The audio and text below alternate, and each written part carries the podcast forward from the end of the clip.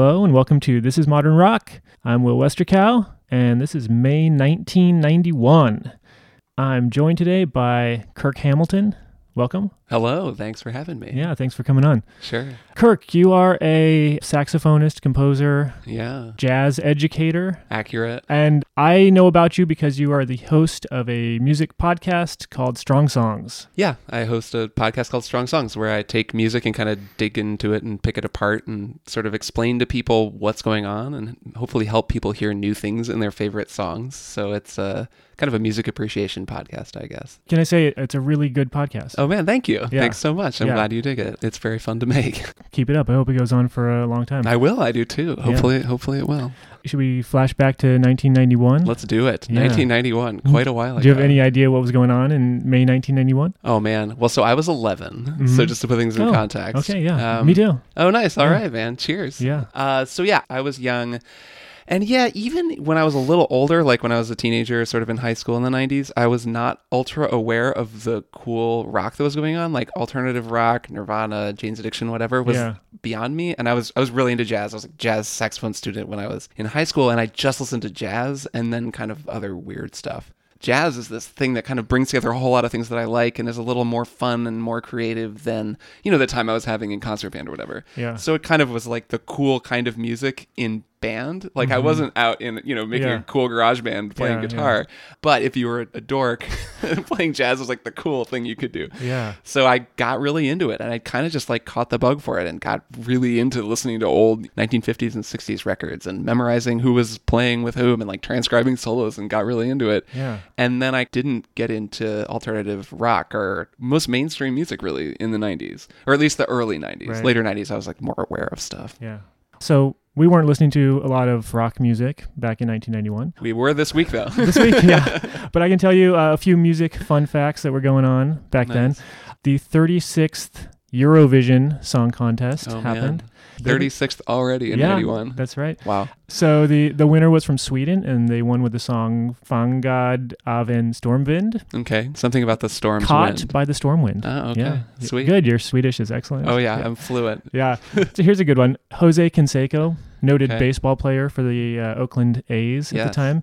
He was caught leaving Madonna's apartment. Oh.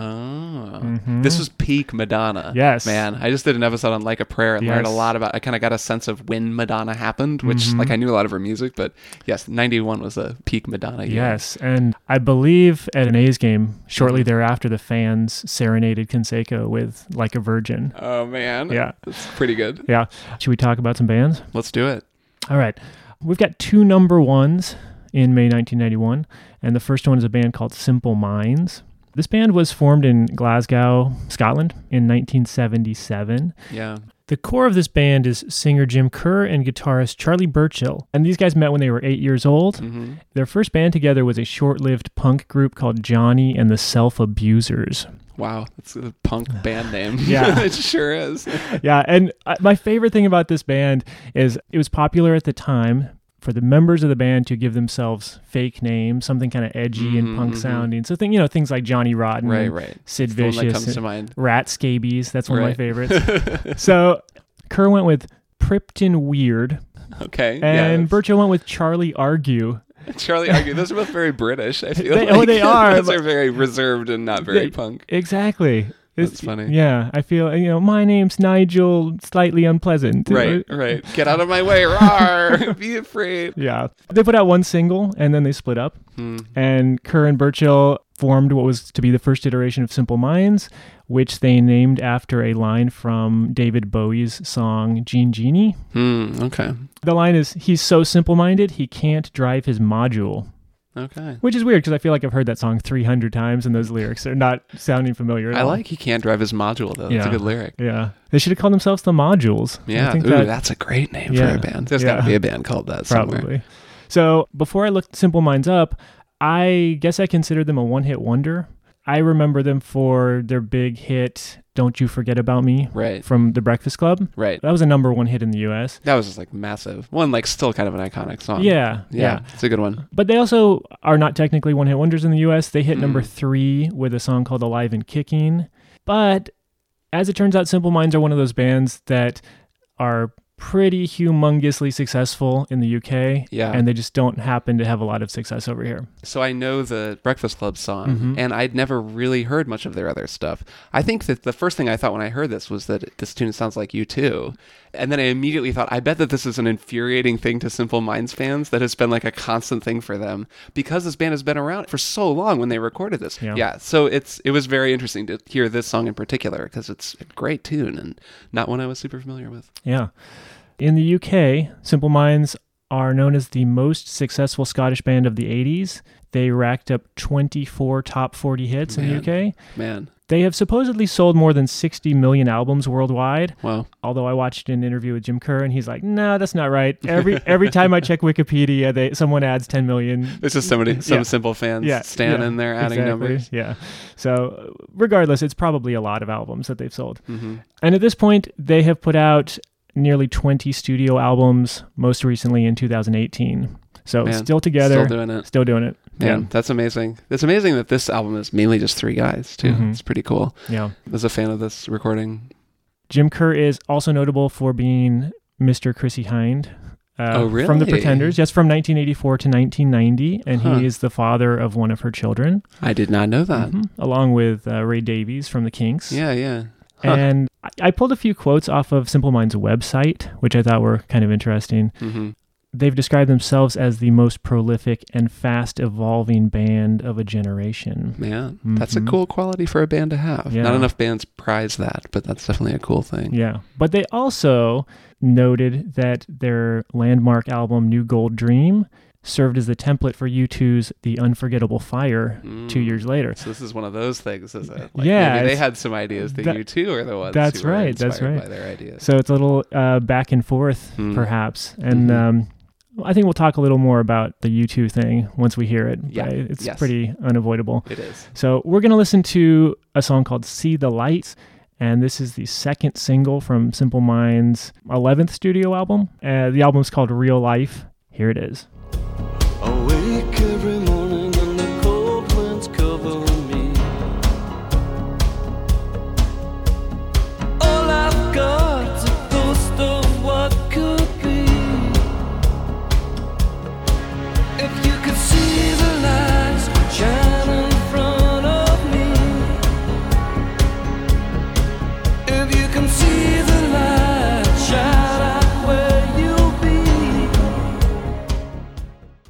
Good song. Yeah. Big song. I feel like that song proves that you do not need a bass player in your band. Yeah.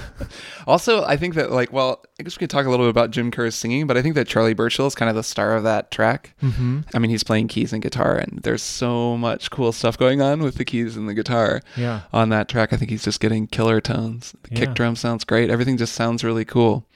Yeah, I dig it in general. I like the tubular bells. Mm. I like that Oh, they're there getting were those, tubular like, bells in there. dong. It's like the church bell that rings out every so often in this tune. Now- it's very dramatic. It's Yeah. a gigantic sounding tune. I think it sounds great. Yeah, I think so too. This was not one that I knew. Yeah, I hadn't heard it before getting ready for this show. Yeah. And, you know, like we said, first impression sounds like they're chasing the Joshua tree pretty hard. Yeah, it really has that sound. I mean, like, so the vocals. It's funny to say that someone sounds like Bono, which it could be that Bono sounds like Jim Kerr, you know. But I think that, like, that's a weird thing to have be a bad thing. It's not a bad Mhm. thing. Yeah. Bono's an amazing singer. Jim Kerr is an amazing singer. His Yeah. voice is friggin' beautiful. He sounds really, really good. He is definitely doing a lot of the same vocal techniques that Bono does. He's like singing into his mix and then he'll like grip it right up there Mhm. at the F and pull it down and he just has a very similar resonance and is doing a lot of the same kind of stuff without quite going he doesn't do the Bono thing where it's like Wah! at the end where he like wails out the high note. Yeah. Everything else is very there. But I really like the way he sings the song, so it's almost like, does it even It- matter if it sounds like another singer? Yeah, He yeah, sings exactly. it beautifully. Sounds really good. Yeah. Is there anything else we want to say about See the Lights? Uh, the kick drum is huge. Yeah. it's like the biggest sounding kick drum I've heard anything. I think it was interesting to listen to this one up against the other 4 songs Mhm. that we're talking about on this episode, Yeah. just because it's in such a different place production wise Yep. compared to everything else. And I think it's really cool that those four songs were all on the charts at the same time. Like that is really cool. So I heard it a lot in context. I was like, well, this just sounds completely different. This sounds Right. This feels like it's super it's ready to take it to the uh, the stadium level. I Oh, think. yeah, definitely. Got the choir uh, ready for the big oh finish. Finish. yeah, especially the choir at the end. Yeah. Though I mean, even there, there's like backup vocal things that happen at the end. There are some interesting parallels between these songs. Maybe it's because I listened to all four of them together, but I kept hearing similarities, despite how totally different this is. And it's really funny that these guys started doing punk music because this is so not that. right. But that they started there tells me a lot about their musical path, and uh, like you were saying, like we were saying earlier, all the different sounds they've gotten over the years, Yeah. which is pretty neat. Yeah. So, one thing I failed to mention earlier is that during the first week of May 1991, hmm the number one song was still REM's Losing My Religion. Okay, And Simple Minds spent two weeks in the top spot with See the Lights. man. And then for the final week of May, Elvis Costello takes it away. What do we know about Elvis Costello? He's an interesting character. He sure is. Declan McManus. I know that much about him. Declan McManus, yeah. His actual name. International art thief. hmm Yeah, he's English. He's been putting out albums for a long time also. hmm His first album was released in 1977. Wow, really? Yeah, So everybody has these arcs where they start in 77 and then peak again in That- 1991. that's right. And he Huh. was originally associated with punk and new wave groups. But unlike many punk bands who often were teenagers just starting their musical path in mm-hmm. 1977, he had already been around for a while performing mostly in the pub scene since the early 70s. He was in a band called Flip City. It's a great name. Yeah. Actually, even before that, his first broadcast recording was singing backup for his dad in a lemonade commercial. Really? Yeah, and this is apparently like a very well known commercial in Huh. England. That's it's funny. called I'm a Secret Lemonade Drinker. His dad wrote it. His dad, I guess, wrote jingles. Nice. And we're going to listen to a clip. oh, man. Okay. If you listen carefully, apparently we can hear a young Declan McManus, Elvis Costello, singing in the background. Oh, man. I'm a secret lemonade drinker. Always, always, I'm trying to give it up, but it's one of those nights. always, Always, always lemonade. I'm a secret lemonade drinker. What a great ad. I feel like I can hear a bit of some of Elvis For Costello's sure. vocal stylings No, in it's there. That's a kind of happening ad. I Yeah. like that genre of ad. I feel like that's gone out of style. The like, I'm stealing the food because it's so good. I don't want anyone else to have Oh. it ad. That, that was a thing. Oh, I, yeah. I feel like that was a It's big totally a part of uh, my childhood. There's a I've lot of like associations with stealing food Yeah. or like protecting the food and hoarding the food. Yeah, well, definitely Yeah, with with uh, breakfast cereal. For sure. Yeah. So in 1976, Elvis Costello, I guess at the time Declan McManus, he signed to Stiff Records and he was calling himself DP Costello. Hmm. His manager suggested using the first name Elvis, and I guess he said yes. Oh, I don't know. Just name yourself after the most Yeah. famous musician of all time. exactly. Sure, sounds good. I'll do it. What the heck? Yeah. So on Elvis Costello's first album, he was backed up by a band called Clover. Hmm. And this band later went on to essentially form The News, as in Huey Lewis and The News. Oh man. Uh, really? And I, I think some members also joined the Doobie Brothers. oh, okay. But Huey Lewis and The News, The Mhm. News were more or less Elvis Costello's backing oh, that's band. cool. That Mhm. kind of makes sense, I guess. Yeah.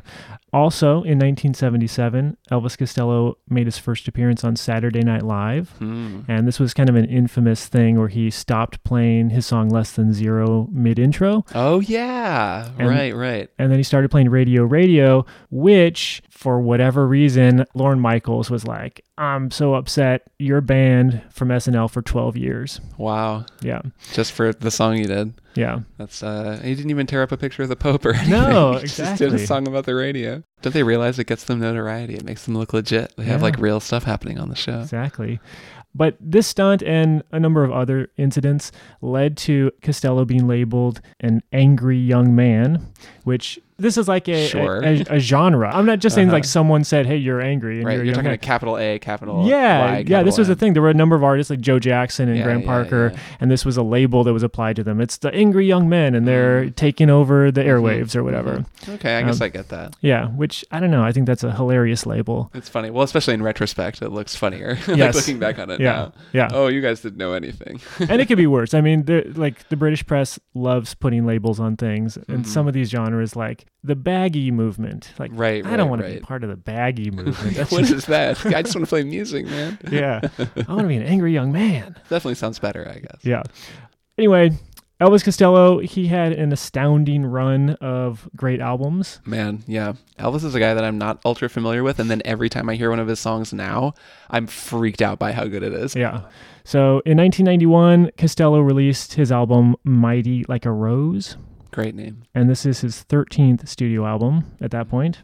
We're going to hear The Other Side of Summer. This is a 70s era Beach Boys pastiche, I guess. That's a fair thing to describe it as, or like maybe a postmodern commentary on Beach Boys. Yeah, yeah, pastiche. well, exactly. Yes. We'll get into the lyrics uh, after we hear it. I think it's definitely worth thinking about those. yeah. So here it is The Other Side of Summer. Despite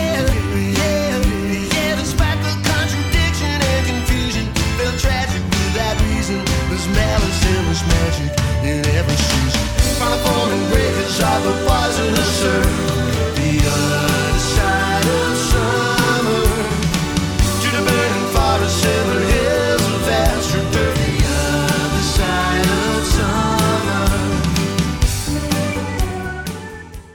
The older I get, the more I like simplicity. The more I like when a song is very straightforward and mm-hmm. just has a simple melody. But I'm I'll always be a sucker for when there's just a lot of cool stuff going on in a song, and there's a lot of cool stuff going on in the song. The production is bananas on Yeah. this. It's so much happening. I think there's like two credited bass players, a lot of singers, a lot of different instruments. I don't know. What do you make of this song? The first thing I notice is it has that kind of Beach Boys sound to it. It Yeah. has summer in the title. I think most people, when they first listen to songs, they're not catching a ton of lyrics. No, right. And so, Is that a kind like- of carnival vibe Yeah, almost? Like yeah. some of those bass lines and stuff sound Yeah. like something you'd hear at a carnival. yeah, so I think this one you could hear a bunch of times and just go like, "Yeah, this is my summer jam" Yeah, or whatever. Like it's making me feel good. And then you know, eventually those lyrics start to creep, and you're like, "Wait a Mhm. minute, no, I got tricked here. There's Right. something else going on." Right. Even musically, the more you listen to it, it has a kind of crazed energy. There's one thing it does musically that I like that's sort of in line with the idea of it being very sad and happy at the same time. He jumps to this minor thing in the middle. He goes to like the to D minor to like the five minor, which is a weird place to jump, or at least just not somewhere a song normally goes. There's Yeah. no like really standard chord progression a lot of the time. It's kind of descending bass lines, a lot of just like basic one, two, five, one stuff. And then suddenly it's just like D minor. It's like ba-da, ba-da, ba-da, and it like totally changes keys.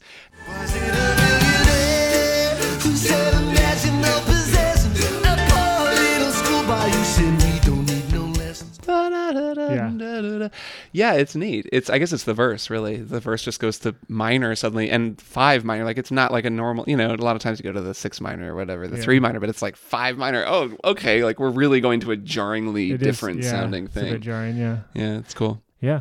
I was thinking, listening to this, it kind of reminds me of that band Jellyfish. Mm. Because the one album of theirs I really know is Spilt Milk, and that was 1993, so a couple years after this. But that kind of also has that twisted Beach Boys Yes. feeling to it, where sometimes it's just really triumphant rock, but there's totally a dark side to it. It's very sweet, and then suddenly the band goes kind of nuts, and everything gets really loud and falls apart. There's kind of a feeling of like I don't know disintegration in their music too, like at the end of the song. That just Yeah. gives it this kind of eerie, creepy quality For sure. Yeah. that I that I do dig.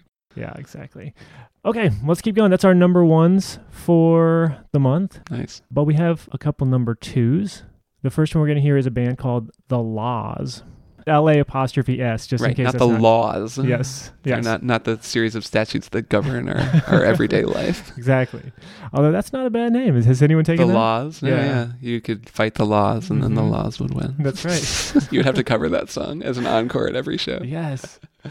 So the La's were formed in 1983 by someone named Mike Badger. hmm And the next year, Lee Mavers joined as guitarist, but over time he became the band's principal songwriter and Mhm. singer and leader. And Mike Badger, who started the band, ended up leaving in 1986. Always a strange thing when that happens. Mhm. You got to be weird to watch your band, especially when it, they then have this mega hit that's, or at least this song that's stayed in the popular consciousness for decades. Yeah, and be like, oh. I had nothing to do with that, but Mhm. I did start that band. yeah, claim to fame, I guess, Yeah. you know. So the La's, they only released one album before going on an extended hiatus 1990. The album's called The La's. hmm And one thing that I found when I was looking this up, all of the songs were written between 1986 and 1987. Right. This is like a reissue, right? I think I read that Steve Lillywhite like remixed the album and they re-released it. Yeah. Well, I don't know if they ever initially released it. They released some Oh, okay. some singles. Got it. Got it. Got Mhm. it. But the album itself was the product of three years of recording, and they worked with at least eight producers. Wow. And That doesn't exactly like speak well of the band, or I don't know. I don't want to jump to conclusions, but when eight producers have come and gone, but that's, it- uh, it's the producer's fault. The story there, right? yeah. They were all just total, you know, hacks. Yeah. of them knew what they were doing. Uh, and they actually worked in at least 12 different recording studios trying to put this together. So, Wow. yeah. And like you said, the final album was produced using audio recorded with Steve Lillywhite. hmm And Steve Lillywhite, I mean, I don't want to go through his credits. He's Yeah. worked with pretty much everybody. Iconic dude. It's a name that comes up a lot. And the album was met with critical acclaim. But even so, the La's were not happy with the results, even Mm. after all of that. They should have gone to another couple Uh, they studios, gotten to an even twenty. Yeah, exactly. Ten, they needed 10 producers, 20 studios. Right. And Lee Maver stated that he hated the album and that the sound was, and I quote, all fucked up like a snake with a broken back. Interesting. I guess I kind of could see saying that at least about this song. I haven't listened to the whole album, but Yeah. like it's got a kind of weird, twisty quality to it. Yeah, well, It's a I mean, weird it, song. It, would after recording it Yeah. over the course of three years and Yeah. so many so many studios. Even so, even though the band doesn't like it, a lot of other people do. hmm This album has ended up in the 1001 albums you must hear before you die book. Wow. Uh, Noel Gallagher from Oasis chose it as one of his top 13 albums of all time. Mm. And There She Goes was the La's second single. It was originally released in 1988 and then maybe again in 1989. And then it was remixed by Steve Lillywhite hmm and released in October of 1990. And this time around, it worked. I don't know what was wrong with it the first few reason. times. Yeah. And it reached number 13 in the UK and number 49 in the US on the actual Hot 100 charts. Right, right. And it reached number two on the modern rock charts. I guess I should also say it was re released in 1999 and 2008. Right, I saw it had In- some later re-releases, in the UK. it just has had a very interesting track record. This song, doesn't that doesn't seem very common to me. No. Although more common in the UK for some reason. Mm. Songs seem to get re released over there for whatever reason. The whole re-release thing that even would happen, you know, in the 70s and 80s and 90s. I found this working on strong songs. It'll be like, oh, this was actually initially released this year and then re-released this later year, and then it finally charted. I feel like that doesn't happen anymore. Maybe it does, and I'm just not aware of it. But it Yeah. feels to me now like a song comes out and it really comes out. Yeah. And I guess it's because artists have so many avenues of publishing their own music. And so then you hear it immediately. And then if that's the song, it came out right when it came out. Yeah. I don't really get a sense of a song coming out and then getting a do over. I've heard of some songs in, in recent years where they don't do a re-release, but it's like a really slow build. Like Mm. someone releases something on YouTube and it's there, Mhm. it's like hanging around for two years, and then somehow it goes viral after I all that guess, time. yeah, like like Old Town Road then got the Billy Ray Cyrus version, which Yeah. is like the definitive version. So I guess there is stuff like that where there's like a second version. And the definitive version. Yes. I love that version. Of the song. I kind of love that song. All right. Well, uh, we could talk about this stuff after we listen to the song, maybe. Yeah, so, yeah. Let's go ahead and listen to it. This is "There She Goes," which, as I just said that, I suddenly wanted to say "There She Blows." there she was. There she was. it suddenly sounded like a pirate anthem. yeah, I don't know yeah. why. It's like the Moby Dick theme song. Yeah. Here it is. There she goes.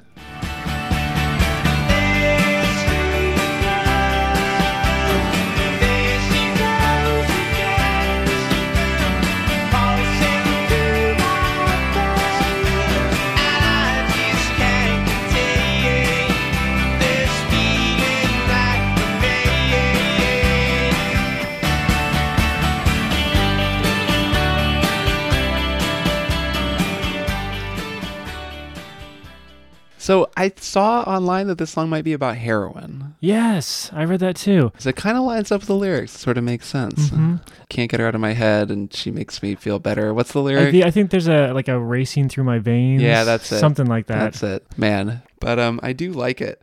I found when I was looking, this is something that I enjoyed, especially knowing that the song may or may not be about heroin. Let's just say it's about heroin. Okay. Um, is this line from the Wikipedia entry on this song, which is Sixpence None the Richer's version, which Uh-huh. I remember certainly from some movie or something. Can I say Snow Day. That was the movie. It was from Ah, Snow. Day. Okay, that's what it's from. The Yes. definitive canonical use of Sixpence None the Richer's version of There She Goes. This is Wikipedia. Sixpence None the Richer's version of the song was used in commercials for birth control company Ortho Tri-Cyclen from 2004 to 2005. And I enjoy that only because it continues the long tradition of commercials using songs that are about heroin for things that are not heroin. It Uh-huh. Wasn't like Lust for Life, that like Iggy Pop song was selling Carnival Cruise Lines Oh, or something sure. like that. And Yeah. I feel like that is a it's a long-standing terrible tradition. Yeah. So that's kind of appropriate. I feel like this happens a lot where songs are used for lyrical reasons rather than musical reasons. And they'll go Mm-hmm. Like, oh, they mentioned a she. This drug is for women. Right. I always think of this from So I Married an Axe Murderer plays. Mm. Yeah. And it's always when the woman walks by, there she goes. It's an extremely Yes. literal interpretation Yes. when it is interesting that there is this other, more metaphorical Yes. interpretation. And also, you know, I think the way that he sings it, that Lee Mavers sings this song, is interesting because there's something kind of weird in his performance. He's got a bit of like, a graveliness to his voice or something. Yeah. He jumps up into his head voice. He has that really nice thing, and it's mixed all gorgeous. But then when he comes back down, it's like, "Oh my name!" Like he kind of is like, Yeah. screeches it out a little bit, and it has a kind of punk sound to it that I think is actually like crucial. Like without it, it would be this really almost treacly, insipid song. But with it, it just gives it this edge that works. And then when you remove it, and sure, the singer from Sixpence None the Richer, lovely voice and everything, but it just becomes so clean and pretty Yes. that it just becomes fully this insipid version of itself, Right. which is sort of an interesting contrast, I guess. Yeah. Here's what really struck me. I've heard this song a lot, Mm-hmm. you know, both versions, many, many, many, many times. Yeah. and somehow it never occurred to me that there's not really a verse on I the know. song. It is a chorus Yep. four times, Yep. and there's a bridge, which is Like, kind of the kind chorus, of, yeah. but like With, with minor. it goes to minor, or- it goes yeah, to E minor, yeah. yeah. I had the same thought. Like learning it, I was sitting there thinking, okay, okay, so it's like Uh-huh. one five four. Yeah, one, ta- they five, took a four. break for a little two, five, musical interlude or whatever, Yeah. but yeah, it That's was- basically it. It's just this one idea, and it doesn't even really develop the idea that much. It's a cool idea. The one thing that I like, I talk about this on Strong Songs a lot, is the contrary motion. The bass goes down. It's like boom, boom, boom, and the melody goes. There she goes, like it Mm-hmm. goes up, which is a nice sound. So they repeat it over and over again. And it's cool to hear that diverging thing. I like the guitar part, but really by the end of the song, I mean, there's some new stuff in there, but it isn't one of those things where they take a simple idea and then add layers and, and a whole bunch of cool ideas. They had a few layers, but it's Mm-hmm. really just kind of here it is, enjoy it. It's going to play a few times and then we're done. right. And, you I know, will say they made the right call keeping it under three minutes. yeah, it's that, nice and short. that doesn't always happen. no, Yeah. it's true. like five minutes of that, it just keeps going with the idea over and over and over again. Yeah.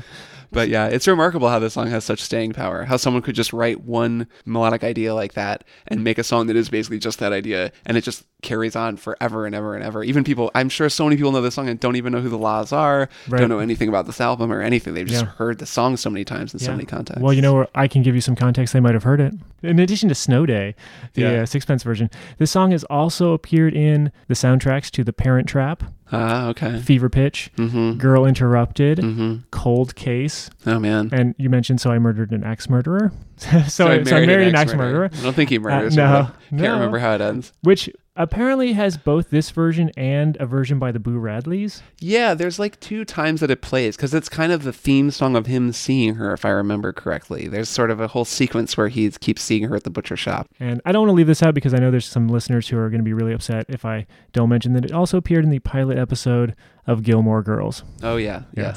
yes. it's funny. It's just funny that it, it's used so literally at every possible opportunity. So Yeah. really, all you need to do is write a song that could be applied to a very common scene in a movie Mm-hmm. Yeah. or advertisement or a TV show. Yeah. and you're golden. Like Somebody's angry. exactly right. Just come up with universal emotions and then make that the title of your song, and you're gonna Perfect. get a ton of royalties. Yeah. All right. Well, there she goes. Managed to make it at number two. And then the Violent Femmes, Oh man. American Music, takes that spot at number two. This is a trio. Mhm. They were formed in Milwaukee, Wisconsin. At an early show in 1981, these guys were busking outside of a venue, Mhm. and James Honeyman Scott from the Pretenders walks by and hears them, and he's just like, that's cool. I like these guys. and uh, I guess he tells Chrissie Hynde about them Mhm. and she invites them up to open for the band Man, uh, at the show it. they're playing. Yeah. It's so in their energy too, that busking energy. They always manage to sound like a band that you're hearing on the street in a really good way. I mean that like in the best possible way. Yes. And so they put out their first album, 1983's Violent Femmes. And this album is a classic. It's like one of the great debut albums as Mhm. far as I'm concerned. It's really amazing. The most well known song is Blister in the Sun. Of course. Which, growing up, uh, being in high school in the '90s, I thought it was a new song. Like they played it, they still played it on the radio Yeah. like it was new. I had no idea this was from 1983. So you know how I know this song is actually I went to summer camp and they would sing it at summer camp. Really? I was pretty little at the time, like eight or nine or Yeah. something. And we would sing it just because it has the clapping part, you Yes. know, and like, Yes. and we just loved it. It was so fun to sing. And there was just someone who would always bust out the guitar at campfires and sing it. And then I do remember someone telling me what that song was about and being like, oh, it's like about like masturbation, it's about sex. And I was like, I was so young. I was like, ooh, like, I don't even know what that means, but that sounds cool. Yeah. And um, so I've known that song almost since I can remember, even before, well, before I listened to the Violent Femmes as a band or even knew the original version because it was like a campfire song Yes, almost. that's great. Yeah, pretty cool. And at that point, it was still kind of an old song. Yeah, I mean, you right, know, right. yeah. Even by then, Yeah. it was like an old, old classic from whatever six or seven years ago. Yeah. Yeah. So this album, it's, you know, I want to say angsty, but like not in the Nirvana, like grunge kind of angst. Different way. kind of angst. Yeah. Yeah, it's like this horny. not like brooding angst, Yes, but more like yes, keening, yes, yeah, yes. angst, higher, Um, higher pitched, higher frequency angst. Yes. It was financed for $10,000 that were borrowed from the drummer's dad. man. And it took eight years, but it eventually went platinum, which is Wow. pretty amazing. Good Yeah. investment, dad. Silver. Yeah, right. It's good. Definitely a good loan. Yeah. You know, one thing I like is that they have a horn section called the Horns of Dilemma. Really? First off, I think all horn sections should have a name. Yes. Got to name your horns. And the Horns of Dilemma is a very, very good name. That's great. Yeah, very cool. Good Yeah. name. So we're going to be listening to a song from the Violent Femmes' fifth album, Why Do Birds Sing? The song is called American Music. Here it is.